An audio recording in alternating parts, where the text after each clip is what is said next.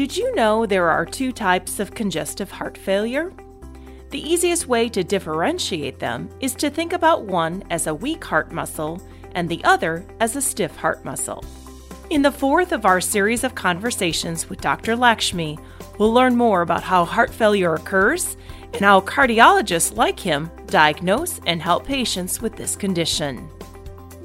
Friends and neighbors, our hearts beat to heal yours. The Sarah Bush Lincoln Cardiovascular Team stands ready to save your life in ways that are safer, faster, less invasive, and in some situations extraordinary. You see, that's why we're here to treat you with first class technology and simple human kindness. The Heart Center at Sarah Bush Lincoln. Trusted, compassionate care. Right here, close to home. Welcome to the podcast. This is Lori Banks, your host for Health Styles, and I'm joined again by Dr. Lakshmi, cardiologist with Sarah Bush Lincoln's Heart Center. And today we're talking about congestive heart failure. First question, doctor, what is what is it? So we hear about congestive heart failure in the books, in the movies, from the patients, and everybody asks me about it. Congestive heart failure means the heart is not able to do its work of sending blood and oxygen to all the tissues. So essentially, is not able to keep up with what the demand for the oxygen is. There are two types of congestive heart failure. Traditionally, we used to call systolic, which means the heart is weak, it's not able to cope up with the demand, it's not able to squeeze well. That was the systolic portion of it. The other group is called diastolic, which means the heart is not having any problem squeezing, but it's not able to relax. It's too stiff. This is the one which is difficult for a lot of people to understand. They say, My heart is strong, then why am I having congestive heart failure? 50%, particularly in women, it's not because it's weak, it's because it's too stiff. So now they change the name. By the time you understand one thing, we always want to change the name. We call them heart failure with preserved ejection fraction, which means the squeeze is normal, which is what the diastolic used to be. Reduced ejection fraction, which is decreased or weak heart muscle. But remember, it's easy to remember systolic and diastolic because is it weak or is it stiff? The weak heart, by the way, is also stiff. It's it's confusing, but the people who have systolic have both problems. But to simplify it, remember one group is systolic, which is weak heart, one group is diastolic, which is stiff heart. It's actually most of the drugs are available for the weak heart. We have a lot of drugs. We've come a long way on this. There are a group of drugs we used to call ACE inhibitors, which are lisinopril like drugs. Then we call a group called ARB, which are losartan like drugs. The water pills, there are a medication called spironolactone, which is a special water pill. And there are newer drugs have come. We call the new groups called Entresto. You might have heard about or seen the advertisement for it. So these are the drugs which are used for people with weak heart muscle. They are very effective. But still, people with weak heart muscle, the prognosis is lousy. Just to understand it, patients with congestive heart failure, 25 to 30 percent of the people die in one year. That's amazing. It's worse than all the cancers. People are worried about cancer all the time. 25 to 30 percent. 50 percent of the people will die in five years once you make the diagnosis of congestive heart failure. So it's not a club you want to be a member in, particularly with weak heart muscle. How did the how did they get the weak heart muscle to begin with? The vast majority of the patients had a heart attack, and either they didn't realize they had a heart attack, or they came too late, uh, it's interesting because a lot of farmers, they're very tough guys. And they did not know. They'll come to me and said, five years back, I had felt lousy for a week, doctor. I never went to the doctor. And then here you go. We look at the heart. They had a big heart attack.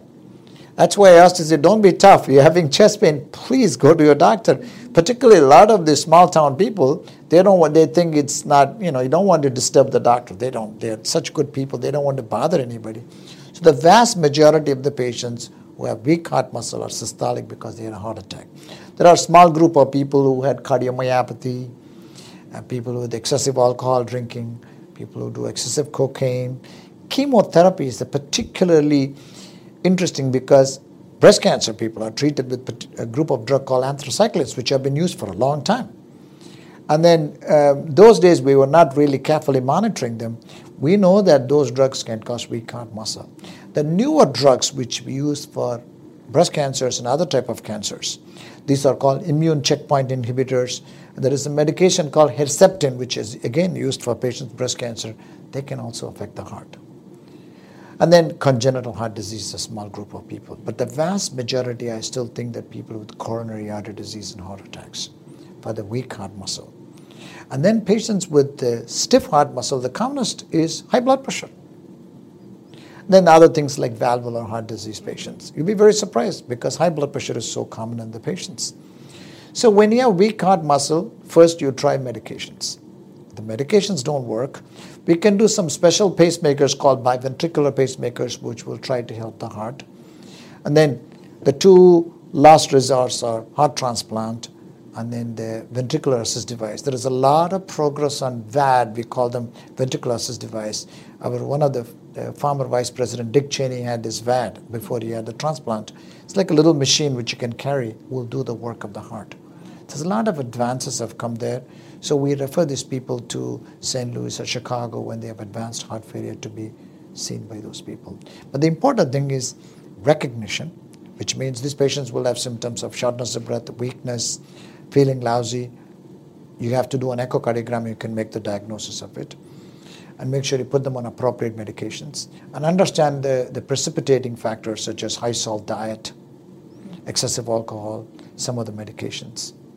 So, what is the treatment for the stiff heart? Is it the same as for the weak heart? No, because all the drugs we use for the weak heart, they don't really work on those stiff heart.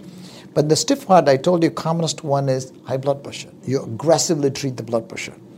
Arrhythmias, atrial fibrillation. Treat the atrial fibrillation because it can cause congestive heart failure. Valvular heart disease, if they have a leaky valve, see whether they need surgery. If they have a stiff, if you have very narrow valve, maybe a new valve will treat them. So find out the underlying cause for the stiffness, such as high blood pressure, arrhythmia, valvular disease, medications, and you adjust them, they'll feel better.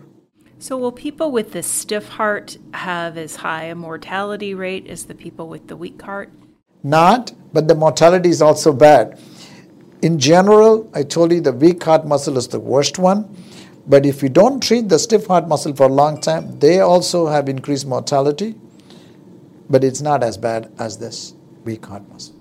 So, is there a certain age group that's more susceptible to this? Is like AFib, you would talked in a previous podcast, happens to our older population. Is this also an older population? Correct. Particularly elderly women with high blood pressure, they have very high chance of developing stiff heart muscle and developing congestive heart failure. The other one, the systolic, which is the weak heart muscle, can develop any age, particularly after the age of 50. So is that are both of them um, diagnosed with some sort of diagnostic test? Correct. So an echocardiogram will tell you whether the heart muscle is. It's still a clinical diagnosis. Patient comes with shortness of breath. You examine them. You have such an features of congestive heart failure, like neck veins and listening to the lungs, chest X-ray, EKG. But the echocardiogram will differentiate whether it's stiff or weak. Thanks again, Dr. Lakshmi, for helping to explain congestive heart failure. If you would like to learn more about the Heart Center at Sarah Bush Lincoln and our cardiology team, visit sarahbush.org slash the Heart Center. Remember, the information we present today in this podcast and all of our others is not a substitute for medical care. If you have questions or concern, make sure you talk to your healthcare providers. This is Lori Banks for Health Styles. Thanks for listening.